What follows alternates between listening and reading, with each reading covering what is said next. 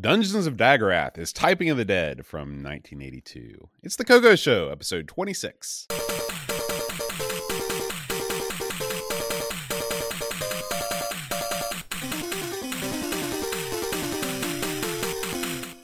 Hi, everybody. Welcome to the Coco Show. I'm John. And I'm Aaron. And today, Aaron, we're talking about Dungeons of Daggorath. Ooh. Yeah. So, Aaron, where do you stand on um, being lost in a dungeon? Not too good, boat. Uh, I don't. I don't think I'd like it. Now, you. I know you say that with a, I don't know, a certain amount of mirth. However, I have been lost in a dungeon before, a couple Really? times. It. What is a dungeon? It's an. It's a subterranean place to stick prisoners, right? Correct. Okay, you know that in my uh, profession, I visit prisons, and I even visit some that are abandoned. And I have Hmm. actually been lost in a dark, abandoned prison before, and I've been underground at an at a abandoned prison and lost in these subterranean tunnels down there. And it's not fun, I can assure you. Hmm. Why? Why were you there? that's, that's a legitimate question, Boat. So, one of the prisons that I have a uh, one of my uh, machines in shut down for monetary reasons, but the machine's still there, and so I'm still going to service it. And so I go and get the keys from the chick next door, and the keys, you know, the classic key like in a dungeon game. The jailer key? Yeah, It yeah. like those. It's a big brass gimmick. And they're like, now don't you lose this or you'll be locked in. I was like, don't worry. You know, you go in there and you unlock the doors and you're in it, man. And it's dark. There's some there's some light in there, but it's dark and you're in there and you know some bad stuff went down. So that happens every month or so. I go to that place. And then the place I was underground was the uh, uh, Moundsville State Penitentiary in, in West Virginia in Moundsville, uh, which was a former big time prison that we toured. And one of the parts of the tours, you could go in the underground tunnel area, and we all Mhm. got lost in there because there's no lights. And it's Oh. a scary, it's a scary deal down See, there, I man. didn't realize there was an underground part of the Moundsville Penitentiary. it's where they it's for equipment mostly. Oh, But they okay. had other stuff down there. down there. Oh man, who knows what they did? That's that place true. did all kinds of heinous stuff, boat. What about It's you? You ever been stuck in one in an underground dungeon Well, area? When I was in college, uh, you know, I went to Ohio University, Yeah. and there's a place called the Ridges, and the Ridges is an old uh, lunatic asylum, and it's actually on the campus. It's owned by the university, Mm. and this is one of these places they didn't stop uh, seeing patients until the early 90s. I mean, I want to say it was around the same time that the Moundsville Penitentiary closed is when the Ridges ceased to operate, and uh, people used to break in there and go down into the basement. They had all kinds of holding cells and things like that in the basement of the ridges of this place. People would take pictures of you know eh, where it would be written quote unquote in blood things had written pe- written and you know that it was just students writing creepy stuff on the walls but Yeah. a, a weird place I, I never personally i know this is going to shock you but places like that scare me and i never went with my friends when they decided to to, to go into the, those places but uh but yeah uh i um you probably couldn't pay me enough to go down into the dungeons of Daggorath. I don't care what kind of threat the town is under. I don't care what kind of wizened man approaches me and says you're the only one that can save us. I'm going to develop an illness just like I did on my Star Trek crew, and uh, and I'm going to I'm going to bow out. So, You know, you you know, you've heard of Muncie, Indiana. I believe it's Ball State there.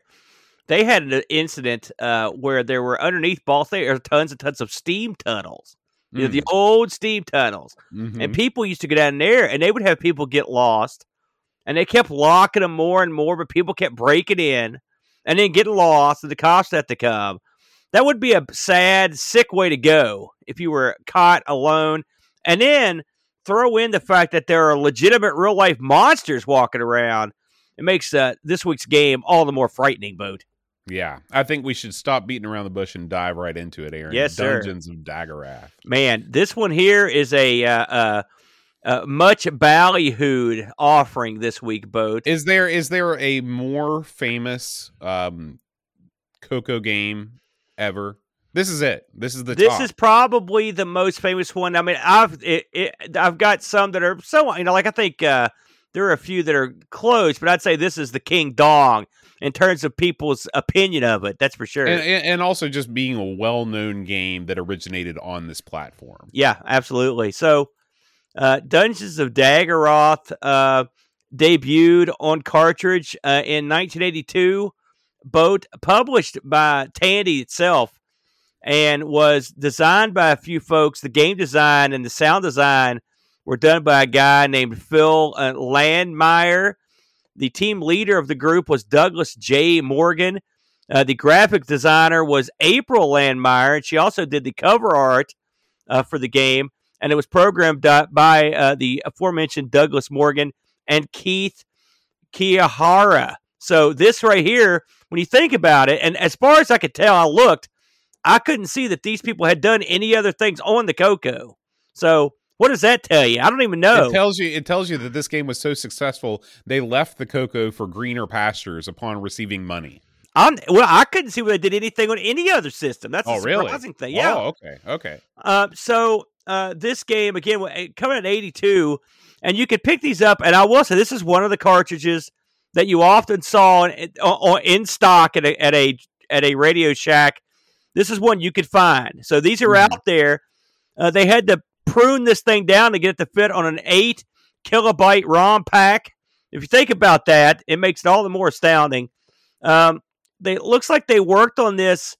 Uh, it, it, was less than a year, uh, I believe, that they worked on this. They worked on it from eighty to eighty-one, uh, and a lot of that time was spent just trying to get it to go on the ROM pack. Now, there eventually was a disc convert. Someone converted this to where it would work on disc, uh, but uh, uh, initially and officially, this came out as a ROM pack. Had you yeah, heard of this before this week? Oh yeah. I mean, we've been doing the Coco show for a couple of years now. I hear about Dungeons of Drag Daggorath at least, you know, weekly. It gets mentioned on the Coco show at some sure. point. Those words are uttered from the mouth of L. Curtis Boyle at least once a day. I, am I'm, I'm fully confident. Now, had you um, played it? No, God no. so, explain to the people, boat. Uh, what are you doing here? Okay, well, you, in Dungeons of Daggorath, you are uh, exploring the, the, the backstory is that the, uh, you've got a town that's being terrorized by these monsters. There's an old man that teaches you the ways of the world, and he says you need to go down. Now that I've trained you, you need to go down into this dungeon and you need to do battle with these bad guys. I think there might be a ring involved somewhere. I don't know. Sauron's in it. So, Listen, the backstory on this is actually quite good. I mean, they really put a lot of thought into it, so I'll give them credit on that. You go down into the dungeon, and you have only a sword and a torch to your name, and um, and you roam about this dungeon. You encounter enemies that you have to fight. You encounter scrolls that you have to uh, reveal. Uh, you've got rings uh, and you've got various weapons that you can you can wield and shields and things like that. So uh, from this point on, you, uh, you know, on the face of it, it is your standard run of the mill uh, dungeon crawler, except. This is from freaking 1982. Yeah. 1982. This is way, way earlier than games that look like this had their heyday. Uh, this game is a trendsetter in so many ways uh, not the least being the way that you actually navigate through this dungeon. Okay, so uh, this this game is uh, is command line based like a uh, like a like a type in or like a like a text based adventure game but it happens things happen in real time so you are in some cases you are typing against the clock to get things to happen um, and that's that's where the whole typing of the dead thing you know comes into play. Just like in typing of the dead if you don't type fast enough you're going to die. In this game if you don't type fast enough you will die. Because every time you swing your sword you've got to type swing sword. Now there are ways to to cheat or not to cheat that but there are ways to make that process more brief that we'll get into. But it's important to realize when you're we're talking about this game that all of your movements are typed out in real time and the game world is happening in real time while you play. Um, this game incorporates a uh, a bunch of systems that are weird Uh, and if you are a fan of this game, you would call them game changing and groundbreaking. If you're not so much, you would just say they're idiosyncratic. Um, this is a game that does not incorporate any sort of statistics. Uh, you're definitely not going to see, uh, you know, uh, health points on either the enemies or yourself. Uh, what you have is a beating heart and uh and as you take on damage and as things happen to you your heart starts beating faster and eventually your heart beats so fast that you die and when you die it's game over man it's well, you pass out basically, and then You you'll probably out. die. Yeah. yeah so um this game well before we get into the the mechanics aaron did, was this something that you played a lot as a child This could be an unpopular opinion, but I'm just going to tell you the way it was. I, I was familiar with this game when I was a kid, and uh, now I, was it 82 when I saw it? Probably not. It was probably closer to probably 84 or 85. So it'd probably been out a few years. And I remember getting this. Uh, in fact, I got a bootleg copy of it. And uh, I believe, I don't know if I ever actually owned a cartridge or not, but I know I played it. And I remember being completely befuddled by the interface. Uh, the interface in this, which I know you're going to talk to, is it's got to be unique or fairly unique in this genre uh, because it is real weird. This Yeah. is a game that you feel like you should be able to pick up the joystick or at the bare minimum the arrow keys and go through. And for whatever reason, they decided not to go. They, I guess, because they had a foot in two worlds. But we've played a few of these games that were like this, where not quite like this, but where they had one foot in the text world, the text parser world, and one foot in the graphical world. But this one right here probably takes the cake.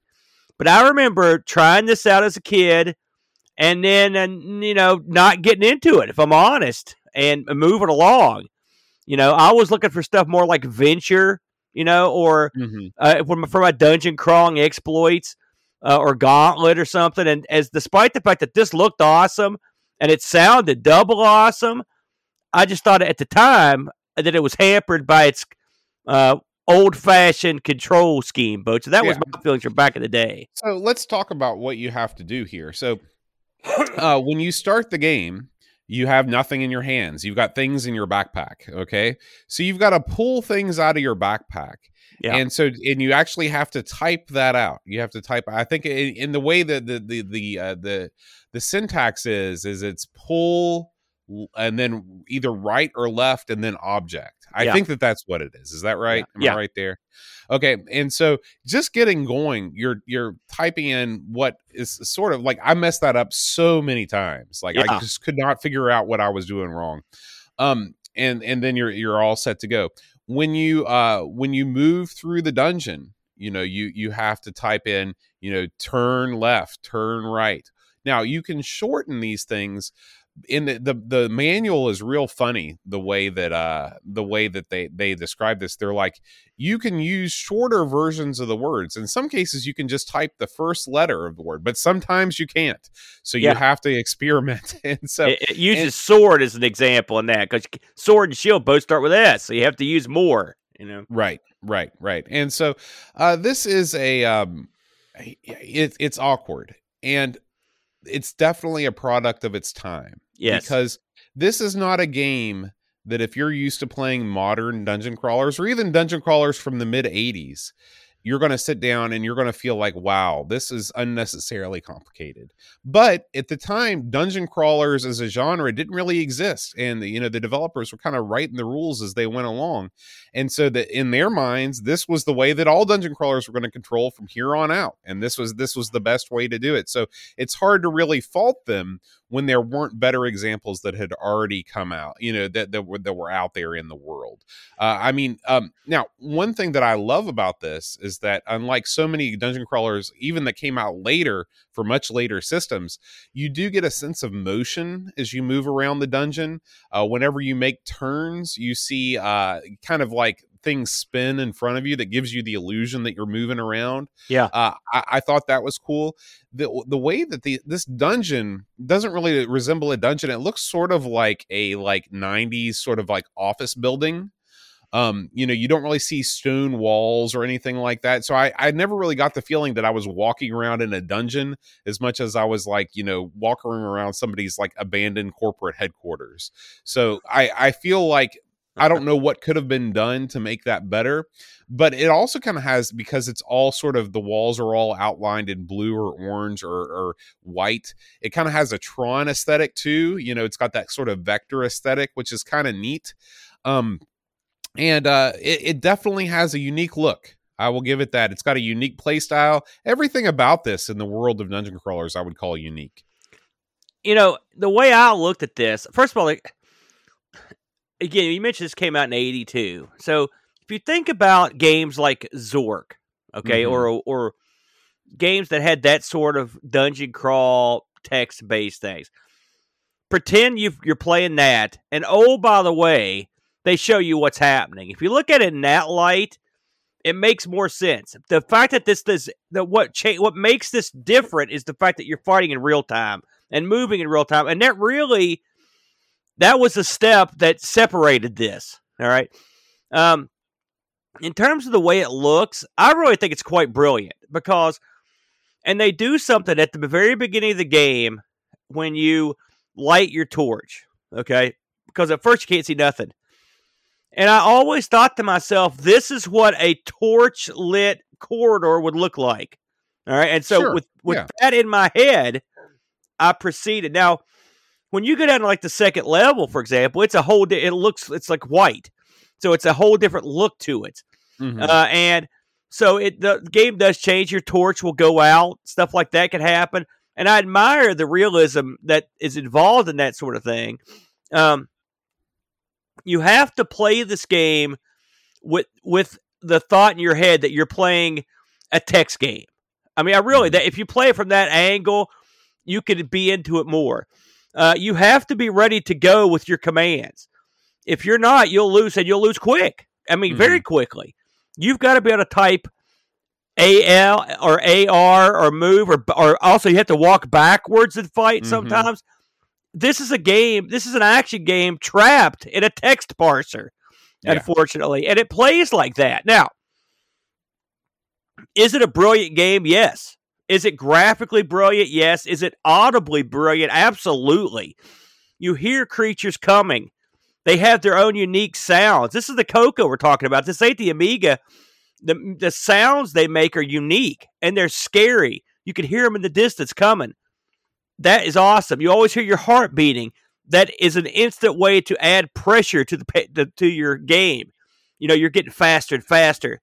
You know, there's they it builds suspense well in the game. Mm-hmm. Um, so this is a game that really, if you want my opinion on it, and I and I know it's been done, it was ripe for a remake, which has been had several, including ports to PC and whatnot, that will allow you to forego controlling the movement in the traditional style. This is one that I would probably recommend going and trying one of the ports before I would try the original it's definitely worth looking at on the original. And if you could get past that and become fluid with that control set, then you could have a good time. I'm going to be honest with you. Um, I did not enjoy my time with this game. I just didn't like it. Uh, I I found that I was I was able to move around the maze, you know, but it seemed like the enemies were just too strong right out of the gate, and they would come and they would gang up on me and they would attack me, and I would swing my sword and I would beat one and then I would always get killed by the second one and then I was going back to the beginning again. I felt I never felt like I was able to make any forward progress on this game. And that's a big deal to me personally is that when I sit down and I start and I spend an hour with a game at the end of the hour, I want to be able to look and say, "Well, listen, I got to here at this time." And I just I I felt like I was able to explore the majority of the first level but that was about it and I, I didn't feel like i'd really done a lot and i think this is this is really it's just another one of those games that you've got to devote lots of time to and i will admit the majority of that hour was just getting used to the way that the systems worked and everything like that getting used to figuring out the text parser like you said and and and, and getting all that straight in my head but i appreciate this game for what it was. This is truly a groundbreaking game in every sense of the word and so far ahead of its time.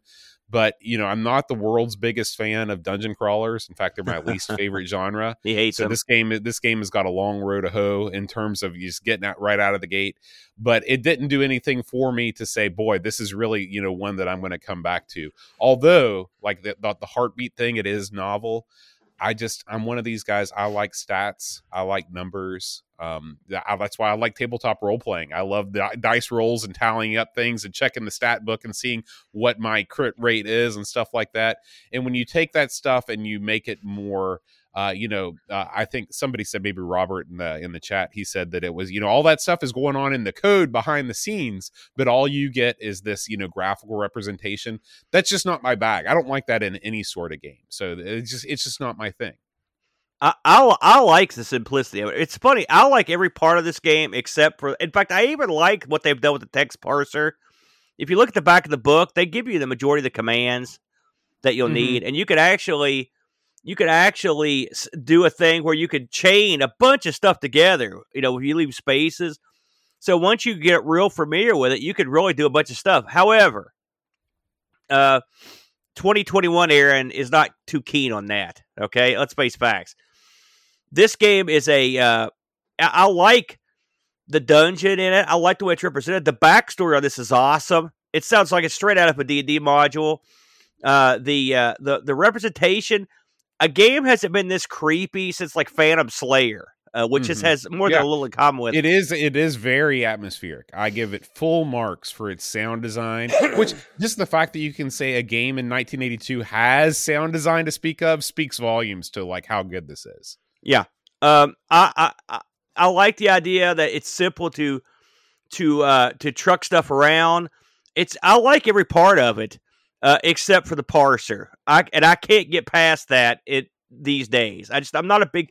I don't like having to rapidly type stuff in in real time. It's just you know, and I, I think that uh, these are problems that have been overcame in other like you know in other ports of this game. Uh, so, but I mean, that much said, I'm not going to take anything away from the game. It's a brilliant piece of, of work, given the limitations of the Coco and the cartridge format, and they never duplicated it because ultimately this game had a quote unquote sequel release for it that bombed uh, horribly, and because they didn't use the same people, you know, they they did a game called Castle of uh, Thar uh, Tharoggad in '88. This is well in and they substituted the parser with like uh, point and click shapes, which was interesting, but it didn't work. It was just no good, uh, Mhm. and it never it never took off. Uh, eventually, uh, the the guy that made this noticed that the copyright had fallen back to him, and so he released this pretty much to, what do, for people to do whatever they wanted with it, and they have.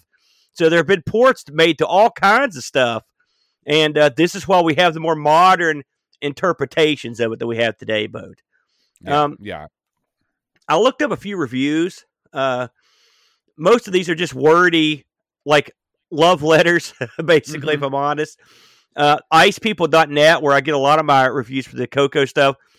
He just said simply, quite possibly the best and most popular game ever created for the color computer. That pretty much says it all. Uh, I found the Dragon review for this game. I believe it was the July, uh, or not Dragon, but Rainbow, July of 83. They had a pre copy. They thought it only had three levels. They probably didn't know what the last two levels. There's five levels. And they gave it a ringing endorsement and said this set the standard for what future adventure games would be on the Coco and on other systems in general. A glowing praise for this game, uh, Boat. So it's popular. It's a big deal. Uh, did we get any action on the uh, Discord, Boatster? Oh yeah. Oh yeah. Oh yeah. Uh, Graham W. Vebke writes, "This game will remind players of Akalabeth and its graphics and presentation, but it's much better than that, and probably wizardry as well. Sure, the story is standard fare: kill the evil wizard hiding in a monster-filled dungeon. But this game used mechanics in this genre that changed it and have been borrowed by many other games since." The standard game has five levels, about 12 monster types, and the usual shields and swords. However, one challenge this game presents is keeping your torch lit. Without it, you can't see anything in the dungeon, and the walls also become dotted instead of solid lines when the torch is running out. How brilliant in such a small hardware spec! That is brilliant. Yeah, it's quite good. Yeah. But it's the health system which changes everything in this game versus other similar games. You only see a heart on the bottom of the screen and it responds to the levels of fear and stress your player experiences. If you take damage, it beats faster, and if it beats too fast, you pass out and basically die. The heart mechanic also has sound, which adds to the experience, and it's refreshing not needing to concern yourself with hit points or life meters. Too good to miss out on and try to master the item drop trick in the earlier levels. Ported now to many platforms after the source was released, it's on Windows, Linux, and even the Vectrex now, but this is a Coco classic 9 out of 10. Exile in Paradise writes, Not much left to add to Graham's review.